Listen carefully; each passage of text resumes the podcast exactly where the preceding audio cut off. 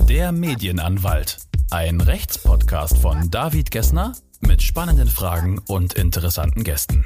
Ihr interessiert euch für die Themen rund um die Bereiche Medien, Marken, Urheber- oder Wettbewerbsrecht? Dann schaltet ein und werdet selbst echte Experten. Und jetzt geht's auch schon los mit einer neuen Folge von Der Medienanwalt. Hallo liebe Zuhörer, ich begrüße euch zur sechsten Folge von Der Medienanwalt, meinem noch recht jungen Podcast. Und wenn ihr ähm, dem Podcast folgt, dann verpasst ihr zukünftig auch keine Folgen. Kommentiert gern, liked und folgt mir auch gern auf Instagram oder YouTube. Dort habe ich spannende Videos auch zu den Themen Medienrecht, Urheberrecht, Marken, Wettbewerbs- und Sportrecht. Und heute habe ich einen sehr hochkarätigen Gast aus meiner Sicht, nämlich Alexander Elbertzhagen. Ich möchte ihn mal kurz vorstellen. Er ist ein sehr bekannter Medienunternehmer, der in den letzten Jahrzehnten die deutsche Medienlandschaft sehr geprägt hat. Er ist gebürtiger Kieler und machte Ende der sechziger Jahre zunächst als Journalist von sich reden. Unter anderem schrieb er für die Bild und Stern. Dazu kommen wir dann später, wenn es so um presserechtliche Sachen geht und Privatsphäre von Künstlern und so weiter. Mitte der siebziger Jahre gründete er die Presseagentur E M Press, aus der in den neunzigern die Kick Media Holding mit P R-Agentur Position Institut für Kommunikation, heute Position Public Relations, dem Künstlermanagement-Unternehmen Pool-Position-Management und diversen weiteren Tochterfirmen und Einheiten hervorging.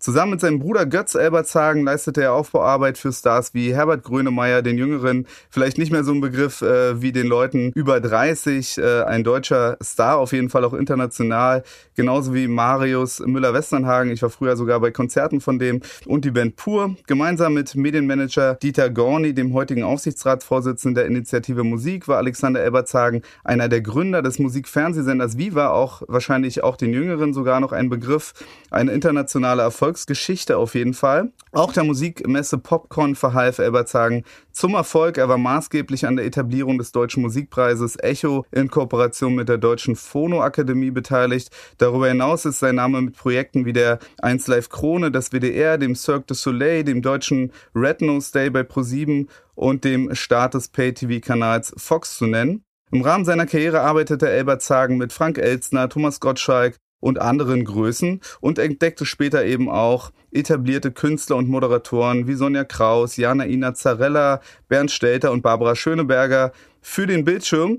Ähm, man könnte noch ewig weitermachen, ähm, aber ich möchte Herrn Elbertzhagen jetzt gern erstmal begrüßen. Hallo Herr Elbertzhagen, schön, dass Sie da sind und wir heute ein bisschen über Medien, die Medienlandschaft, Musik und Influencer-Marketing sprechen können. Hallo. Ja, schöne Grüße zurück aus ähm, Köln, wo wir unser Hauptsitz haben. Wir haben ein Wir sind hier vierzig Mann und haben ein kleines, aber effektives Büro in Berlin. Ja, das hört sich gut an. Sie pendeln auch immer, hatte ich gehört, zwischen Köln und Berlin äh, und, und sind quasi auch so mittlerweile halb Berliner, oder wie ist so die Verteilung des Arbeitens und Sitzens? Nein, nein, die Zentrale ist hier in Köln. Hier sind ja die großen Sender, mhm. Hier sind die großen Produktionsfirmen. Ähm, hier ist zwar Musik nicht mehr, aber äh, hier ist schon, das ist schon die Medienhauptstadt, auch wenn es nicht immer so wahrgenommen wird. Da, das ist natürlich für mich einfacher hier zu sein, W D R, R T L, was wir alles haben, Vox, ähm, äh, Ströer, äh, Dumont Verlag und so, das ist ganz gut. Z D F ist nicht weit, also das ist schon hier ein sehr, sehr guter Standort. Ja, ich glaube, Z D F sitzt ja da in Mainz auch, ne? Um, äh ja, das ist aber eine Stunde Fahrt. Ne, ich würde schon sagen, dass äh, Köln schon die Medienhauptstadt auch ist, so in dem in den Köpfen der Leute, die sich so ein bisschen mit Medien befassen. Ähm, da sitzen natürlich wirklich viele Medienunternehmen. Berlin ist äh, zwar kultig und so weiter, aber nicht ansatzweise natürlich vergleichbar mit Köln, was das Thema betrifft.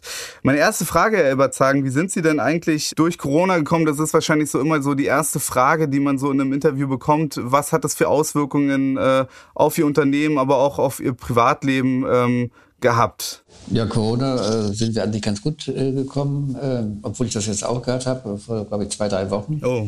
Äh, war dann doch nicht zu verhindern. Ich, ich, ich war ja ständig in Präsenz, sonst, sonst haben wir sehr viel Homeoffice hier gehabt.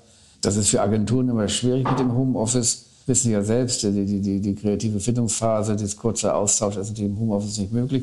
Aber wir sind gut durchgekommen, die Zahlen stimmen bei uns. Und ja, die großen Events haben wir natürlich nicht besucht, wie jetzt wieder die Fernsehmesse in Cannes, die dieses Jahr jetzt im Frühjahr stattfindet.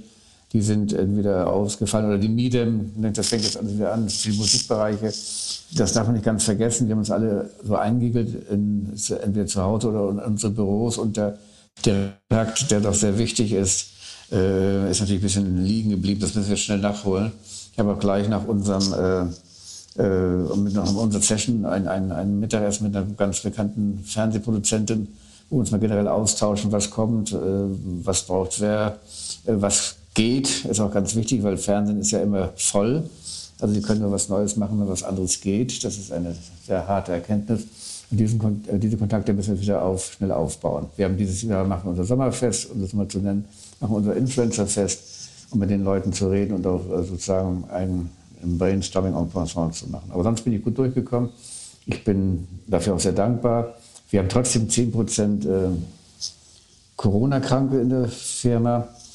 Immer klar, dass bei den heutigen Inzidenzen, ich glaube, heute war es dreihundertzwanzigtausend oder so, pro Tag ist das, wird das jeden irgendwann erwischen. Ja, ich glaube auch, gerade in der Medienbranche, insbesondere jüngere Leute, und das lebt ja eben auch sehr von dem Zusammensein, und egal ob Videos gedreht werden, es wurden ja auch von vielen Künstlern äh, und Videoproduzenten ja trotzdem Videos gedreht in der Zeit, da gab es eine hohe Ansteckungsrate, das äh, versteht sich, glaube ich, von selbst, da wo Präsenz einfach teilweise unvermeidbar ist, um irgendwie zu überleben oder arbeiten zu können, da steckt man sich natürlich auch schneller an, aber umso besser, dass es ihnen gut geht, äh, das freut mich, ich selber hatte es auch schon, ähm, Und äh, das ist auf jeden Fall nicht ohne, und äh, ich bin auch froh, wenn der Spuk vorbei ist. Äh, aber ich habe gerade gehört, Influencer-Fest, das klingt ja interessant. Ähm, äh, machen nur Sie sowas oder ist sowas etabliert oder ist es so, was, was kommen da so für Leute und was wird da so besprochen? Ja, also wir haben in ähm, Köln behauptet von sich, und ich glaube, das stimmt auch, das ist die deutsche Hauptstadt der Influencer. Hier gibt es auch das Café Pur äh, und solche Sachen. Wir haben, einen, wir haben einen neuen Content-Creator-Room, äh, hoch, sehr hochwertig eingerichtet, mit höchster Kamera, wo wir Testvideos äh, machen können, wo wir Podcasts aufnehmen können und so weiter und so fort. Und äh, das wird da besprochen. Wir zeigen bei diesem Influencer-Fest den Influencern, die wir unter Vertrag haben, beziehungsweise die wir unter Vertrag nehmen wollen, was wir alles für technische Möglichkeiten haben. Und anschließend wird eben gemeinsam, nach jetziger Planung, auf unserer äh, schönen Terrasse gegrillt. Dann kann man sich weiter austauschen. Ja, das hört sich ja gut an. Das klingt auf jeden Fall sehr nach äh, guter Kundenbindung und äh, geschäftlicher guter Bindung, auch mit den Leuten, Mitarbeitern. Ähm, haben Sie auch so eine Art Wohlfühlmanager äh, bei sich in den, im Unternehmen? Naja, die Mitarbeiter haben selbst ihre eigenen Anforderungen. Da, da merkt man ja, was gefragt ist. Und äh, wir haben immer äh, für sehr gute Atmosphäre gesorgt. Bei allem Stress, den man so hat äh, in, in der Medienwelt, äh, der früher noch sehr viel größer war. Ähm, äh, wollen wir uns selbst auch wohlfühlen bei der Arbeit. Ne? Also ich glaube schon, dass es geht. Ähm, das wird nicht jedem immer so gefallen, aber das ist ähm, auch wir, wir, wir machen viele Feste, wir haben viele, wir waren oft in Italien mit einigen Mitarbeitern, äh, wir haben Weihnachtsfeiern, wir haben Mitgliedschaft bei Sportsclubs. Also das ist das, ich glaube schon, wir geben uns da sehr viel Mühe. Ja, das hört sich auf jeden Fall so an, und äh, alle Influencer, die jetzt zuhören, äh, man kann nur empfehlen, dahin zu gehen, auch was ich jetzt äh, auf ihren Seiten so gelesen habe. Ähm, generell das ganze Influencer-Management und die Struktur des Unternehmens, dazu kommen wir dann vielleicht noch später bei den einzelnen Unternehmensbereichen. Auf jeden Fall sehr strukturiert, sehr viel Erfahrung, die da mitgebracht wird. Aber jetzt mal meine Frage, ich versuche ja so ein bisschen mal chronologisch bei den Gästen vorzugehen. Sie haben ja äh, eine lange berufliche Vita auch hinter sich, sehr interessant, sehr facettenreich, auch relativ ungewöhnlich ähm, in dieser ähm, Vielfalt auf jeden Fall. Sie scheinen ja ein riesen Allrounder zu sein, angefangen als Journalist, habe ich gelesen. Ist es richtig, dass es so der Startschuss war in die, in die Medienlandschaft? Ja, der Startschuss kam von der Familie. Mein Vater war Journalist. Ja. Und wenn er was nicht schreiben wollte, habe ich es geschrieben. Sehr gut. Und ich habe gesehen, da habe ich eine gewisse, ein gewisses Händchen. Ich hatte keinen eigenen Stil, konnte aber gut berichten sozusagen. Ne? Und ähm, das war ja, äh, muss man von früher reden.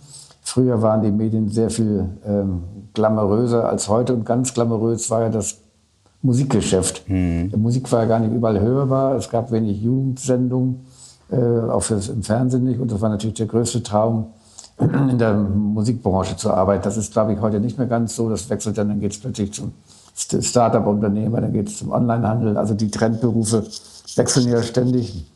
Aber da, als ich eben mein Abitur gemacht hatte, war das Größte, eben in der Musikbranche zu arbeiten. Das war die große, weite Welt. Und äh, da wollte ich natürlich auch hin, habe aber dann, ähm, weil man was Ordentliches machen muss, auch ein bisschen Jura studiert, war da sehr unbegabt, habe aber beinahe, beinahe alle Scheine, bis auf den großen Öffentlichen. Da kennen Sie sich ja aus, da wissen Sie, was ich damit meine. Ja. Und meine, äh, meine P R-Firma fing schon ganz gut an zu laufen, sodass ich vor der Wahl gestellt bin, meine Firma weiter auszubauen oder eben einen Jura zu Ende zu machen, ich mich Gott sei Dank für das andere entscheiden konnte, weil ich kein guter Jurist geworden wäre. Das merkt man ja dann auch schnell. Wobei man natürlich als äh, Jurist auch in Medienunternehmen gut unterkommt, aber natürlich hat man viel mehr Möglichkeiten in der freien Wirtschaft, wenn man nicht so äh, Berufsgruppen gebunden ist. Ne? Als Jurist kann man natürlich viel machen, man kann auch später irgendwo ins Management, ich könnte zum Beispiel auch äh, in Musikverlagen arbeiten und man könnte sich dann da irgendwo hocharbeiten, jetzt nicht mehr, jetzt bin ich schon zu lange dabei.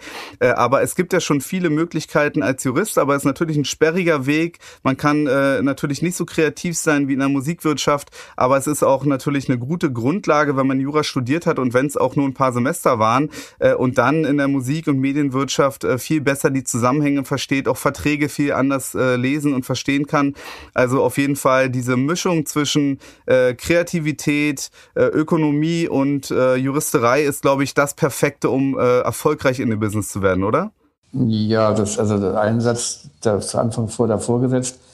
Wenn man in jungen Jahren sich selbstständig macht, weiß man gar nicht, dass man vierzig Jahre später auch noch davon leben muss. Das habe ich gar nicht mitbegriffen, also über, über, überrissen.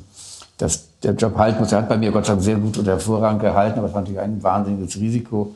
Und vielleicht wäre das sehr sicher gelaufen, wenn ich mir vorgenommen hätte, bei Bertelsmann Chefjurist zu werden oder so. Ja, das, das stimmt, das stimmt. Aber Weg zurück gibt's nicht. Und ähm, ich habe dann eben für, damals war Hamburg die Musikstadt, jetzt ist es Berlin, Ähm, habe ich dann für die ganzen Pressestellen da Pressetexte geschrieben, was man so macht. Ist, da bin ich mit äh, Stars zusammengekommen, durfte sie interviewen, hielt meine Interviews auch für ganz wichtig. Auf Rückblicken waren sie gar nicht so wichtig. Und habe dann gemerkt, wie das Musikbusiness so ein bisschen läuft. Ne? Und äh, das war ganz interessant. Und da habe ich schnell gemerkt, und jetzt kommen wir zum Recht, mhm. dass hinter jedem Musik ein Urheberrecht steht und auch ein Leistungsschutzrecht. Das ist vielleicht jetzt schon zu speziell, aber äh, Sie wissen, was ich meine und die Hörer wissen das wahrscheinlich auch, wird viel zu wenig darauf geachtet. Also G V L und GEMA so als Stichworte dazu. Und habe dann gesagt, Mensch, wenn ich schon über die, Journal- über die Künstler schreiben kann, äh, warum manage ich nicht einige und warum gründe ich nicht einen Musikverlag? Ja, das ist ganz interessant, auch diese Sprünge. Also wenn es angefangen hat beim Journalismus, dann geht's dann relativ schnell um äh, vielleicht branchenspezifischen Journalismus in der Musikbranche und dann äh, eignet man sich sehr viel Know-how an, äh, was man gar nicht einfach erlernen kann. Man kann ja Musikmanagement studieren, man kann alles Mögliche studieren, man kann begabter Musiker sein, guter Jurist sein, aber dieses ganze Know-how, das kriegt man, glaube ich, im Journalismus, wenn man Dinge tiefergehend recherchiert, viel besser ähm, beigebracht sich selber, dass man es später anwenden kann und an andere weitergeben kann. Und man baut sich als Journalist äh, natürlich, gerade wenn man für Stern oder Bild arbeitet, aber auch später ein riesen Netzwerk an. Und wir wissen es selber, ein Musikmanager lebt von seinem Netzwerk. Das ist eigentlich so fast das Wichtigste, was ein Musikmanager braucht, um seinen Künstler zu vermarkten. Ne? Ja, ja, Sie haben sie gerade Printmedien genannt, aber wichtiger sind natürlich für Musik die, die Audiomedien, also Hörfunk, ehrlich gesagt. Ja, das ist richtig. Und, mhm. ne, weil da äh, wird ja durch die Vervielfältigung äh, die, das Urheberrecht vervielfältigt und da werden auch die Titel äh, gebreakt, äh, Entschuldigung, dass ich jetzt ein bisschen Englisch spreche, also jetzt, äh, durchgebracht. Und habe ich dann dementsprechend habe ich eine P R-Firma aufgebaut, die eben äh, Pressefunk, Fernsehen, wie es damals hieß, bearbeitet hatte und wir hatten alle Radiostationen, das war, glaube ich, sogar legendär. Jedenfalls in einigen Büchern steht das so, mit unseren Mitarbeitern äh, bearbeitet, damit eben viel Rundfunkeinsatz passiert. Und wenn viel Rundfunkeinsatz ist, dann ist auch, wie heute beim Streaming, dann ist auch äh, der Hit ange- angebahnt, würde ich mal sagen. Ne? Ja, ja, absolut, absolut. Ja, und äh, das ist natürlich auch, wenn Sie selbst bei den Rundfunkstationen äh, Promotion machen, wissen Sie genau, was an dem Song richtig oder falsch ist aus der kommerziellen Sicht. Ne? Also wenn, die, wenn alle sagen, ich kann das nicht spielen, das fällt zwischen allen Stühlen, das ist ja so die Standardaussage der Radioredakteure, dann wissen sie, entweder lassen sie die Gitarre weg oder sie lassen die drin und dann werden sie nicht gespielt. Yeah. Und ähm, so habe ich mich damit eigentlich ganz gut immer auseinandergesetzt und hatte auch Spaß an diesen wirtschaftlichen Vorgängen und nicht nur an den kreativen Vorgängen. Ne? Wenn ich kreativ was machen wollte. Also sehr kreativ wäre ich auch Musiker geworden, aber so gut war ich nicht im musikalischen Bereich oder Regisseur. Ja, Sie sind vor allen Dingen ein großartiger Medienunternehmer geworden, eben weil Sie eben ein guter Unternehmer sind und den, den äh, guten Riecher haben und aber auch mit den Kreativen eben gut können und eben diese Schnittmenge äh, ganz gut beherrschen. Aber ähm, wie ist es denn, also ich habe auch oft das Gefühl, als Anwalt für Musikrecht, äh, ich bin ja spezialisiert auf die Themen Presserecht, Medienrecht und Musikrecht und vertrete eben auch viele Künstler, die immer wieder Probleme haben, die sind bei Majors unter Vertrag und sind immer sehr frustriert, warum die Songs nicht im Radio gespielt werden. Ne? Ich habe dann auch mal interimsmäßig so einen äh, Künstler auch gemanagt, äh, nicht lange, und habe dann so ein bisschen die Labelarbeit auch intern so ein bisschen Einblicke bekommen, die normale Juristen jetzt nicht bekommen, und habe mich dann auch immer selber gefragt, warum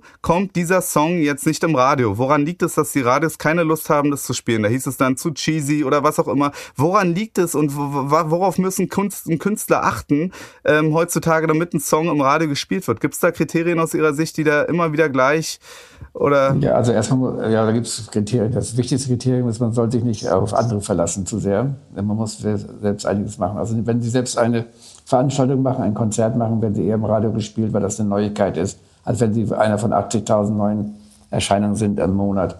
Warum, warum sollen gerade, äh, warum sollen also gerade die äh, gespielt werden? Das ist jetzt sehr schwierig zu, ähm, äh, zu sagen. Ne? Mhm. Und ähm, da muss man aufpassen. Also, und dann gibt es natürlich gewisse Sachen, die, die Länge muss geklärt werden, äh, wie lang muss der Song sein, und äh, natürlich sind viele Sachen auch cheesy.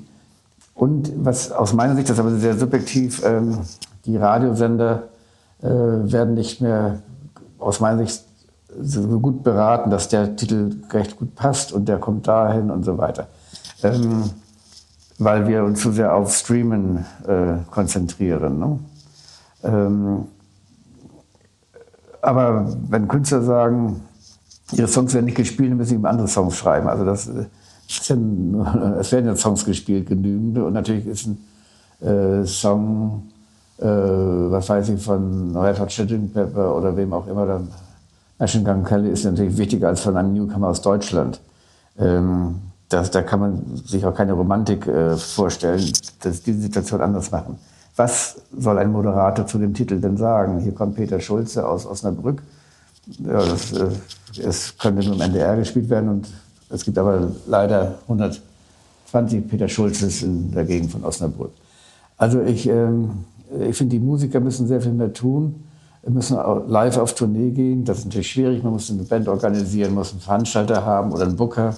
Äh, man muss Tickets verkaufen, was ist auch nicht so einfach, weil das ist, äh, und so weiter. Also ähm, es sind ja auch nicht alle für eine große Karriere geeignet. Das ist, äh, der Wunsch ist da. Aber man muss eine Ausstrahlung haben, man muss möglichst seine Titel selbst schreiben können oder mitschreiben können. Also das ist ein ganz komplexes Thema. Ja, um nochmal äh, darauf zurückzukommen, Sie haben ja eingangs äh, ganz richtig gesagt, dass Urheberrechte und Leistungsschutzrechte ähm, sowohl, muss man sagen, von den Künstlern, die eh keine Ahnung davon haben, so wie ich die Erfahrung habe leider, ähm, als auch von den ähm, Produzenten, von den Musikmanagern ähm, und teilweise auch von den Labels sehr stiefmütterlich, wie gesagt, behandelt werden. Und das große Problem ist dann eben, wenn am Ende ein Song ein Hit wird, ja, und äh, Sie wissen selber, da schreiben in einer Session, äh, sitzen da mehrere Leute zusammen, der Songwriter, der ähm, Produzent und der, der Sänger, und am Ende geht es um die Aufteilung. So, und dann ähm, kommt der Song groß raus und der Produzent schreit so, ich hätte jetzt gerne meine angemessene Vergütung. Und es wurde kein Produzentenvertrag geregelt mit irgendeinem Buyout und einer Session-Fee äh, oder was auch immer. Und dann schlägt er natürlich zu und dann sieht das Urhebergericht eine angemessene Vergütung zu. Ähm, sehen Sie es auch als großes Problem, dass sowohl die Kommunikation zwischen Künstler und Label, aber auch eben zwischen Künstler, Künstlermanagement oder den Mitwirkenden wie Songwriter, Produzenten sehr, sehr schlecht läuft, was die Rechteklärung betrifft? Ja, weil die Rechteklärung sollte eigentlich gar ganz zum Schluss kommt. Der erste, äh, die erste Idee müsste ja sein, ich will einen guten Titel schreiben. Wenn man schon rangeht in so eine sogenannte Session mit mehreren Leuten, wie teilen wir uns die, das Geld auf, äh, ist natürlich der völlig falsche Ansatz. Ne? Es gibt sehr, sehr viele große Künstler, die nie eigene Titel geschrieben haben, ne? Und, äh, weil sie das einfach nicht können. Mhm. Äh, und, und ich singe doch lieber einen guten Titel, äh, Tina Turner, Robbie Williams, also viele, viele, viele, und habe keine Rechte, als ich äh, habe Rechte, mache aber einen scheiß Titel. Ähm, Dann ist das automatisch geklärt. Das, ne, dreißig Prozent bei der GEMA der Komponist, dreißig Prozent der Texter, es gibt, man kann einen Produzentenvertrag machen, das ist eigentlich alles, diese Handwerkszeuge liegen ja da. Ja, die Problematik, die ich eben, äh, bei mir kommen ja immer die Fälle an, wo es dann streitig wird. Ne? Das heißt, ähm, wo jemand von jemand anderem was haben und es wurde eben nicht geklärt. Wo ich jetzt noch mitgehe, ist aus juristischer Sicht und auch vielleicht rationaler Sicht, dass man äh, befreit in so eine Session gehen sollte. Man sollte erstmal ein paar Songs aufnehmen und dann sollte man sich aber, bevor die veröffentlicht werden und gerade insbesondere bevor die an ein Label übergeben werden, im Rahmen eines Bandübernahmevertrags, sollte man vorher, man kann ja nicht in einem, einem Label, einem Major-Label... Klar, beim Bandübernahmevertrag ist das klar. Ja, ganz genau. Es gibt ja auch Künst, Künst, Künstlerverträge. Dann, ähm, also ich ähm, sage mal ein Reizwort, ich bin gegen solche Sessions. Wenn zwei nicht komponieren können, können sie sich zwar zusammentun, werden sie aber nicht besser. Hm. Also es geht auch um Talent und das vergessen wir immer wieder. Hm. Der Anspruch, Star zu sein, haben viele, aber das Talent muss ja auch noch da sein. Ja, was muss denn so ein Star, ich meine, Sie haben ja jetzt wirklich die Dekaden da durch, ähm, Herbert Grönemeyer äh, gemanagt und so weiter, das waren ja ganz andere Voraussetzungen. Wir hatten noch nicht die Zeit der Digitalisierung und Vermarktung in dem Sinne über ähm, Online-Medien, über Social Media. Was muss heute so ein Künstler, ich merke es selber, es gibt sehr talentierte Künstler, Talent äh, geht äh, etwas unter im Vergleich zu der Kunst, sich vermarkten zu können oder beliebt zu sein. Also ich habe zum Beispiel Künstler, die ich vertrete, die sind bei TikTok und haben äh, zwei Millionen ähm, Follower. So, die haben super Werbeverträge, die haben aber vielleicht nicht das Talent, um super Songs zu produzieren, sind aber am Ende noch erfolgreicher als jedes Talent. Was muss so ein Künstler heute mitbringen, damit er wirklich erfolgreich ist? Also auch unternehmerisches Können oder sich nur gut verkaufen können? Was ist da die, die Mischung? Na, er müsste erstmal, er muss erstmal wissen, in welchem Umfeld er sich bewegt, also entweder Influencer oder Musiker oder Schauspieler, Fernsehstar, dann muss er sich auch, äh, natürlich sachkundig machen, wer ist der Unterhaltungschef von R T L oder wer ist der E und A-Chef von Universal oder was auch immer, damit er mit denen auch in ein Gespräch kommen kann und was äh, haben diese Produkte. Er muss ein Selbstbewusstsein haben, das übernatürlich groß sein muss, was auch teilweise nervt, ne? äh, aber sonst kommt man nicht auf die Bühne und äh, er muss ähm, auch performen können. Ähm, Die verdienen teilweise, gerade Influencer, zu Anfang sehr viel Geld und fangen dann an, eigentlich ihre Karriere zu planen. Ne? Mhm. Ähm, weil, sie, weil sie die Reichweite, die, die sich erarbeitet haben, ähm, und dann überlegen sie, was mache ich denn eigentlich mit meiner Karriere in fünf, sechs, sieben Jahren? Mhm. Und er müsste natürlich einen, wieder einen guten Anwalt an seiner Seite haben oder einen guten Manager oder einen Berater oder meinetwegen auch einen guten Freund, der ihn da durch diesen ganzen... Ähm, Dschungel ist falsch, aber durch diese ganzen ja, Stellen äh, durchführt. Man kann ja auch Falschmenschen zum Ziel kommen. Ne? Ja, durch Glück zum Beispiel oder gute Kontakte. Ja, durch Glück oder man, man, man, man, man, man, man sagt, ich will da und da hin und es ist eine, so eine Gemeinschaft, die zusammenhält, dass sie dann plötzlich die Leute so überzeugen. Ne? Braucht dann eigentlich ein erfolgreicher Künstler heutzutage, wenn er selber ähm, unternehmerisch gut unterwegs ist ähm, und einfach selber auch gut Marketing machen kann, ähm, sich ein gutes Netzwerk schaffen kann und einfach ein guter Unternehmer ist und auch äh, ökonomisch gut unterwegs ist, braucht er heutzutage erstens ähm, und ob Ob und wie, braucht er noch ein Label, braucht er noch einen Verlag äh, und braucht er einen Künstlermanager? Was sind die Vorteile, warum man es eigentlich zwingend braucht, um zum Erfolg zu kommen, aus Ihrer Sicht? Ja, also da muss man zwischen den Genres unterscheiden. Wenn Sie Hip-Hop machen, brauchen Sie nicht unbedingt ein Label. Äh, wenn Sie Mainstream-Musik machen, dazu gehört aber Rockmusik, brauchen Sie schon ein Label, weil das Label bringt Sie in die Playlist rein, also wenn es gut läuft. Ne? Mhm. Wenn es schlecht läuft, eben nicht. Ähm, ein Verlag braucht man, um... Äh, selbst abgesichert zu sein. Ein Verlag äh, ist auch übrigens für die Zukunft ganz gut ausgerichtet. Sie lässt sie äh, äh, und die GEMA lässt einem nicht hängen, äh, wenn man da ordentlich seine Punkte sammelt. Und ähm, ein Manager, also im Fernsehbereich auf jeden Fall, weil das ist ja mhm. bei einer Fließbandarbeit. Wir haben so viele Sender, das muss jeden Tag gefüllt werden. Und ähm, auch bei der Musik auch. Also ich finde, der Künstler sollte sich auf seine Kunst konzentrieren, die natürlich gut machen ähm, und die Also ich singe ja auch nicht, ich spiele auch nicht Schlagzeug und ich bin auch kein, äh, kein Gitarrist. Äh, das, wenn man das ernsthaft betreibt, dann ist, ergänzt man sich ja sehr gut. Deswegen haben die meisten, also ein guter Kaufmann ist sicherlich Mick Jagger. Ich glaube, da widerspricht mir jetzt keiner. Der hat trotzdem einen Manager für sich und nochmal einen Manager für die Stones. Also, ne, also weil das muss alles nochmal denn durchgesetzt werden, umgesetzt werden, geplant werden, Timing gemacht werden und so weiter und so fort. Ja, was ist denn, was ist denn der Vorteil äh, wenn man äh, so einen Einzelmanager hat, dem man vielleicht vertraut, und und was, wenn man eine größere Agentur hat, die einen managt und so weiter, was ähm, was hat man für Vorteile, wenn man da eine größere Künstlermanagement-Agentur hat, ne? Also Sie haben ja, wie gesagt, auch für Influencer und andere diverse Künstler eine sehr etablierte, ähm, sehr etabliertes Künstlermanagement. Was sind da die Vorteile? Einfach sicherlich natürlich die Manpower, dass nicht einer sagt, ich will überall zwanzig Prozent, habe aber gar nicht die Zeit, um mich um den Künstler zu kümmern. Das ist ganz klar, aber was spielt da noch so rein? Na, es gibt ja diese beiden Möglichkeiten, ich habe ja beide durchgespielt. Entweder glaube ich an meinen Künstler, das war bei mir Herbert Grönemeyer, mein erster großer Künstler, das ist ja auch sehr, ja, haben wir auch sehr viel Erfolg gehabt, offensichtlich. Ähm, und wir wussten einfach, wir machen das Richtige, auch wenn es manchmal das Falsche war. Ähm, und dann hat man so zwei durch dick und dünn sozusagen. Mhm. Oder man geht eben an eine etablierte Firma wie wir, Managementfirma. Ich, ich könnte aber heute, würde ich sagen, die sieben größten Konzertveranstalter anrufen und mit denen reden. So, das könnte ich schon hinkriegen. Jetzt muss ich nur sagen, warum? Und welchen Künstler was kann da? Hat er eine Band? Äh, hat er schon mal, ist er schon mal live aufgestimmt? Warum soll er, in welcher Stadt zieht er wie viele Zuschauer? Also die, die Kontakte sind sicherlich da äh, bei einer äh, großen etablierten äh, Company. Und wenn die dann noch international tätig werden wollen, und das ist schwierig, bei uns ist ja schon international Österreich und Schweiz. Die wenigsten deutschen Stars sind in beiden Ländern, also in allen drei Ländern erfolgreich. Ne? Mhm. Das, äh, in der Schweiz gibt es wenig Deutsche, die da erfolgreich sind. Ähm, da braucht man jemanden, der die Kontakte aufbaut, der die Strategie mit erarbeitet. Ähm, wo würden die in der Schweiz spielen? Äh, wo würden die in, welche Radiosender gibt es da? Äh, welche Konkurrenz finden sie da und so weiter?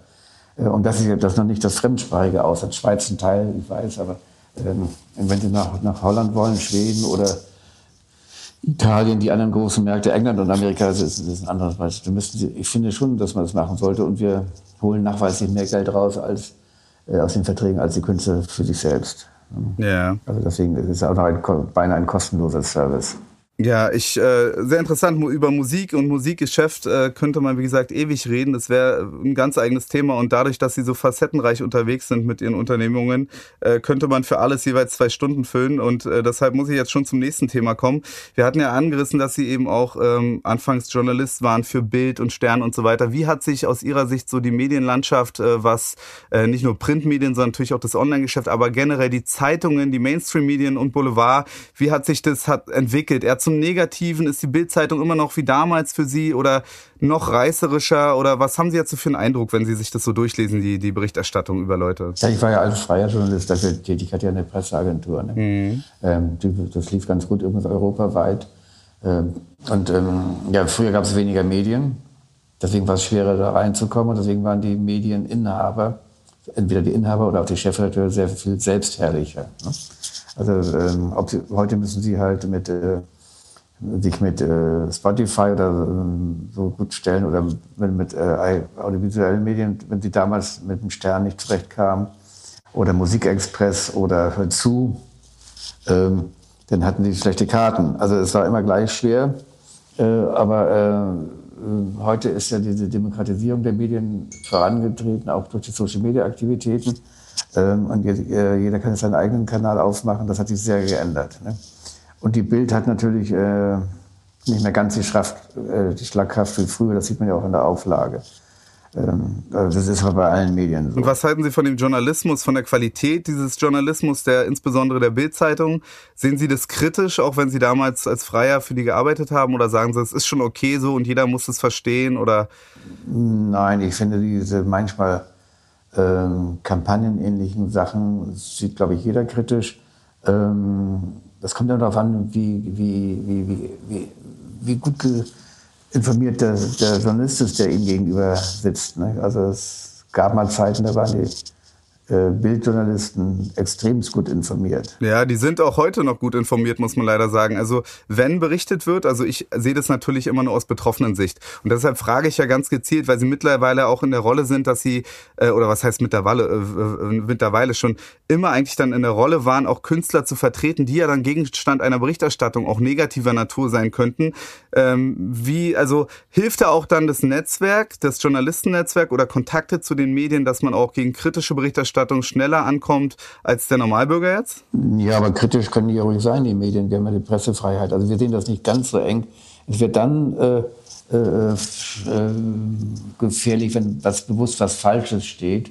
Also ganz bewusst, äh, was jetzt noch in vielen Zeitschriften, also gerade in Yellow Press steht, aber das ist nicht so wichtig, finde ich. Ja, ich sag mal so, ja, beim Thema Verdachtsberichterstattung ist es ja dann doch schon dann schon existenziell. Wir haben ja Fälle erlebt wie Samra oder so, wo dann Universal relativ schnell dann auch ähm, eine, eine Pressemitteilung abgeben musste, man sich erstmal nicht distanzieren musste, aber ordnen musste und gucken musste, wie gehe ich jetzt damit um. Also es ist ja dann nicht immer nur trivial Klatschpresse, sondern es ist ja oft auch die Verdachtsberichterstattung, die dann sowohl Label, Verlag als auch Künstler äh, wirklich existenziell beeinträchtigen können. Ne? Das ist, was wir eben immer erleben. Ja, da, das, da, da, da gucken wir schon hin. Aber wie gesagt, auf der anderen Seite muss man auch die Pressefreiheit akzeptieren. Man kann nicht mit den Medien spielen und dann sie wundern, wenn sie plötzlich gegen einen sind. Das, das, das finde ich nicht, äh, nicht hundertprozentig korrekt.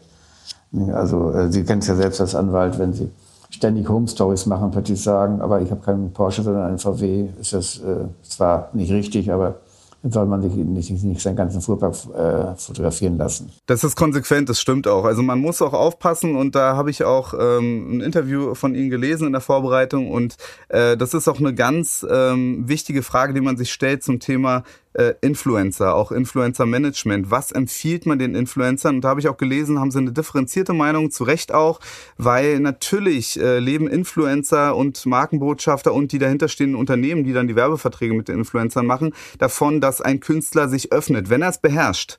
Das heißt, es gibt Leute, die wollen unbedingt ähm, eine riesen Reichweite haben und hauen dann private Stories raus, die da überhaupt nichts bringen und eigentlich nur nach hinten losgehen und zum, zum Shitstorm führen. Und andere, die ganz gekonnt eben ähm, Sachen verpacken und ein bisschen was preisgeben von der Familie, aber nicht zu viel, dann auch nicht von den Kindern. Ähm, wie, wie managen oder wie beraten Sie die, die Künstler, damit sie da nicht irgendwie Schritte zu weit in die Öffentlichkeit mit privaten Dingen machen? Ja, man, da fängt man ganz vorne an. Ganz vorne heißt Folgendes. Ähm, wie lange willst du deinen Beruf machen? Wie willst du schnell viel Geld verdienen? Oder willst du eine lange Karriere machen? Wenn also einer jetzt äh, ein, ein One-Hit-Wonder ist oder ein, in einer äh, Episodenrolle bei einer Fernsehserie das Glück hat, dass er erfolgreich ist. Ich sag's mal ein bisschen negativ. Ähm, dann soll er dieses Glück mitnehmen. Ne? Dazu gehört auch, äh, sehr viel enger mit der Presse zu arbeiten, wenn einer eine Strategie erarbeitet. Und das ist gar nicht so einfach, eine Strategie zu erarbeiten. Und einige Leute wollen auch gar keine Strategie. Äh, denn, äh, wenn er, dann, ist das, äh, dann, dann kann man das auch erarbeiten. Wir haben natürlich Kontakte zu sehr vielen Redakteuren und sehr vielen äh, Chefredakteuren. Und die rufen ja auch bei uns an und sagen mal, stimmt das, dass... Äh, Peter den Sender wechselt äh, und äh, ja, was soll man sagen? Wenn, wenn das stimmt, würden wir nicht ja sagen und wenn es nicht stimmt, sagen wir auch nichts. Dann sagen wir dann eher nein. Also man kann ja auch mit den Leuten ganz gut leben. Das machen ja die Anwälte selbst auch. Die haben ja auch gute Kontakte in die Chefredaktion herein in der Regel. Ähm, also wir sind da nicht so... Natürlich arbeiten wir ab und zu auch mal und ab und zu müssen wir auch klagen. Aber das ist eigentlich der, der, der letzte Weg. Es, es gibt ja verschiedene Sachen. Es gibt Richtigstellung, Gegendarstellung und so weiter und so fort. Ähm, aber es muss auch die Sache wert sein. Ja, absolut.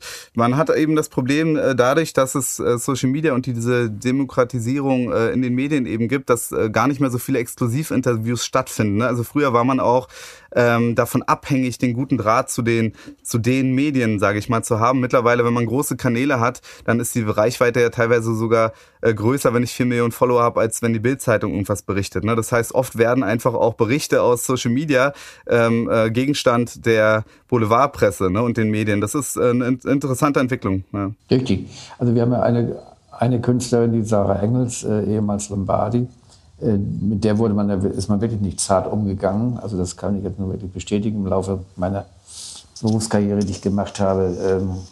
Und die veröffentlichen jetzt alle ihre Neuigkeiten auf ihren eigenen Kanal, erreicht damit eine Million dreihunderttausend Leute.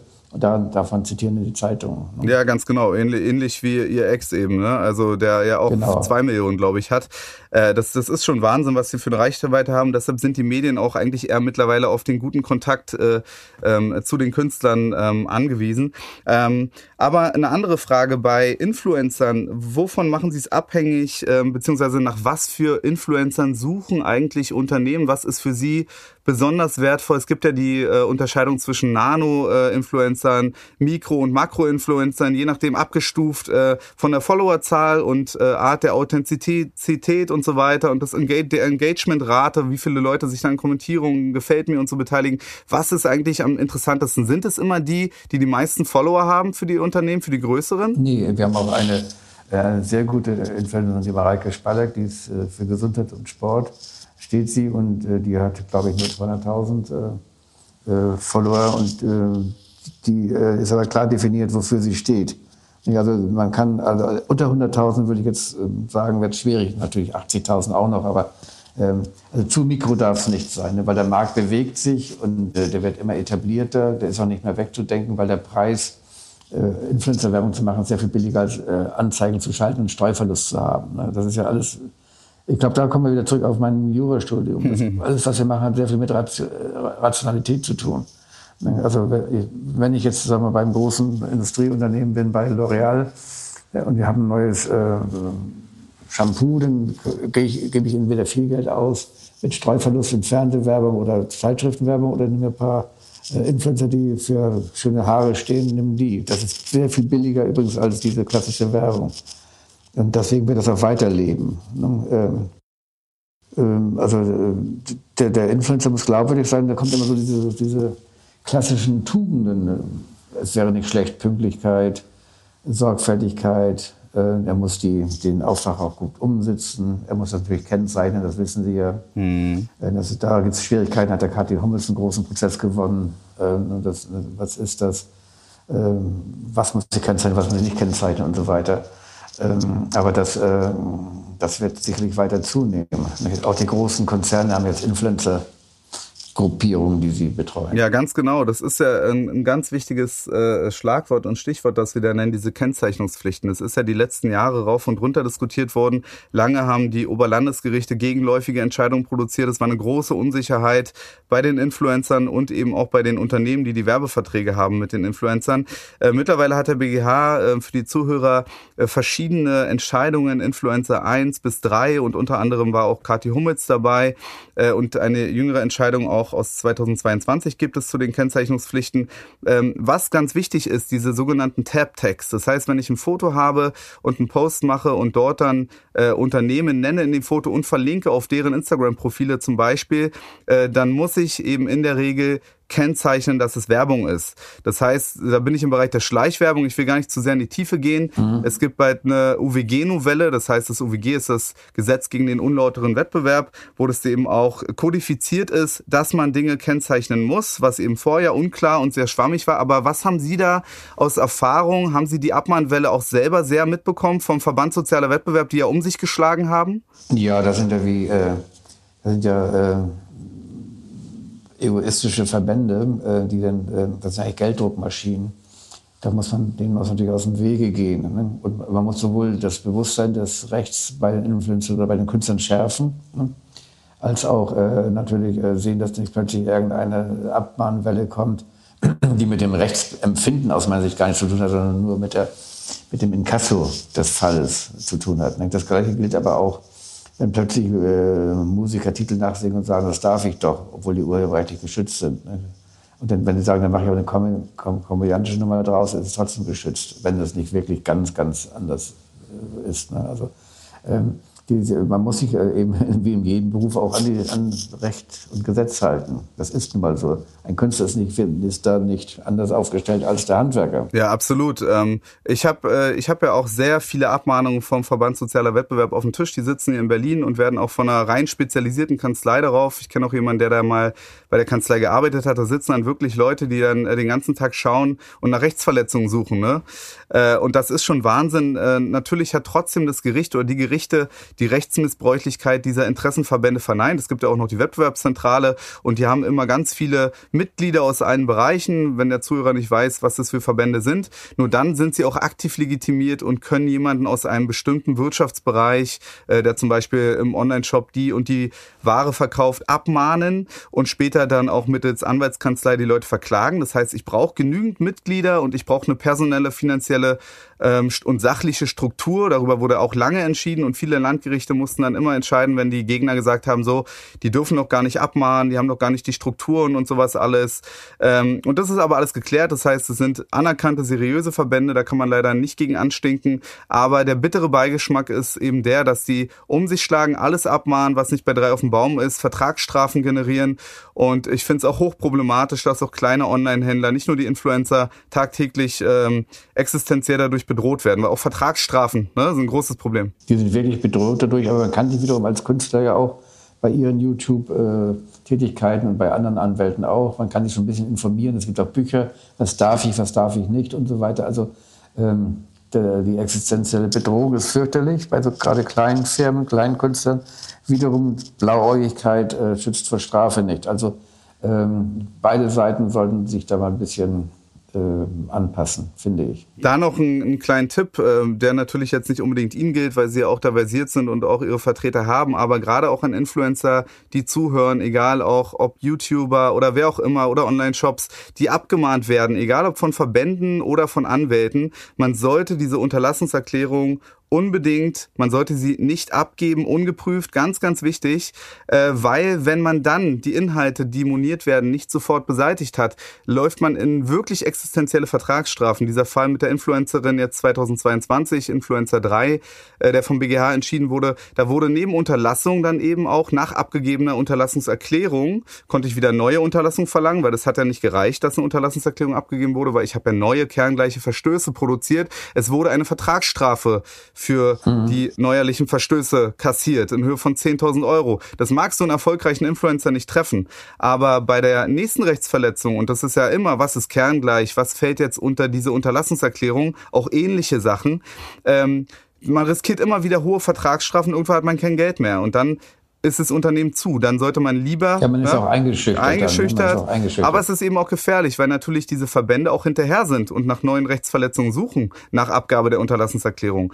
Wenn man aber zum Gericht geht als Kläger, als Antragsteller und sagt so, der hat dir die Unterlassungserklärung nicht abgegeben, ähm, entscheid du mal, dass das zukünftig unterlassen muss, dann kriegt so ein Verband oder der Abmahner keine Vertragsstrafe, denn es gibt da nur Ordnungsgelder, wenn man gegen diesen gerichtlichen Titel verstößt und die kriegt der Staat. Das Interesse, diese neuerlichen Rechtsverletzungen also zu verfolgen nach Abgabe der Unterlassungserklärung, ist eben nicht mehr da, weil es gibt kein, kein Geld für mich. Ne? Und das ist eben auch ganz wichtig. Ja? Richtig, also da, äh, man ist, äh, ich rate da auch in dem Falle, zum Anwalt zu gehen, man ist ja erst geschockt, wenn ein, äh, richterliche, äh, wenn ein, ein anwaltliches Schreiben kommt und einen abmahnt beim ersten Mal. Da denkt man, oh Gott, oh Gott, die Welt geht unter. Ne? Ähm, weil man eben die ganzen Vorgänge nicht weiß. Und da muss man sich wirklich richtig wehren. Da gibt es auch Fristen, Bei, bei allen Verträgen sind einzuhalten. Aber es gibt auch äh, aus meiner Sicht natürlich sehr spannende Fälle. Wir hatten mal eine Moderatorin aus einem fremdsprachigen Ausland. Da hatten wir die Rechte äh, in einer Spielshow in Deutschland äh, generell vergeben, weil wir nie dachten, dass äh, diese Show mit deutscher Sprache in dem Land, in dem sie lebt, ausgestrahlt werden würde. Dann hat aber der Unternehmer das verkauft und hat sie in ihrer eigenen Sprache synchronisiert. Das gab dann ziemliche Vertragsprobleme, logisch, weil daran habe ich nicht gedacht. Und das passiert mal, dass man, weil die, die, die Technik und die, die, die Wirtschaft geht ja immer weiter und das Gesetz läuft ja immer nach dem, äh, läuft ja immer nach der Tat sozusagen. Ne? Und äh, sowas muss man auch schnell, äh, schnell und äh, lösen und effektiv und möglichst just in time. Absolut. Herr Elbertzhagen, wir kommen jetzt auch schon zum Ende. Wir könnten noch ewig weiterreden. Es gibt, wie gesagt, sehr viele Themen, die man äh, gesondert bereden kann. Ich bedanke mich auf jeden Fall sehr, dass Sie da waren. Und fass mal kurz zusammen. Ähm, Influencer-Management muss gekonnt sein. Influencer sollten gut betreut sein, wenn sie erfolgreich sein wollen. Wenn man heute als Künstler erfolgreich sein möchte, dann muss man sich zum einen gut verkaufen können. Man muss natürlich auch das nötige Talent mitbringen, gutes Netzwerk haben und es gehört natürlich auch ein bisschen Glück dazu. Wenn ihr abgemahnt wurdet, nicht sofort die Unterlassungserklärung abgeben. Influencer, Kennzeichnungspflichten beachten und äh, wenn es doch mal schief läuft, geht zum Anwalt. Äh, ihr findet äh, auch unter anderem zum Thema Abmahnung durch den Verband Sozialer Wettbewerb oder auch die Wettbewerbszentrale YouTube-Videos von mir auf meinem YouTube-Channel unter Rechtsanwalt David Gessner. Ähm, wenn ihr mehr über Alexander Elbertzhagen erfahren möchtet, dann googelt doch gerne mal auch die Kick Media A G oder seinen Namen, dann werdet ihr sehen, was er alles schon so gemacht hat und was seine Unternehmen auch alles Wertvolles für Künstler, Moderatoren oder Kreative anbietet. Herr Elbertzhagen, ich freue mich sehr, dass Sie da waren. Äh, wünsche Ihnen alles Gute, dass Sie noch gut durch die Zeit kommen und bis bald. Ich danke sehr für das Gespräch, hat mir sehr viel Spaß gemacht und äh, ähm, ja, wir wünschen uns alle bessere Zeiten, gesundheitlich, und dass es wirtschaftlich so weitergeht und dieser Scheißkrieg aufhört. Ganz genau so ist es. Den haben wir nämlich auch noch vergessen. Toi, toi, toi und alles Gute.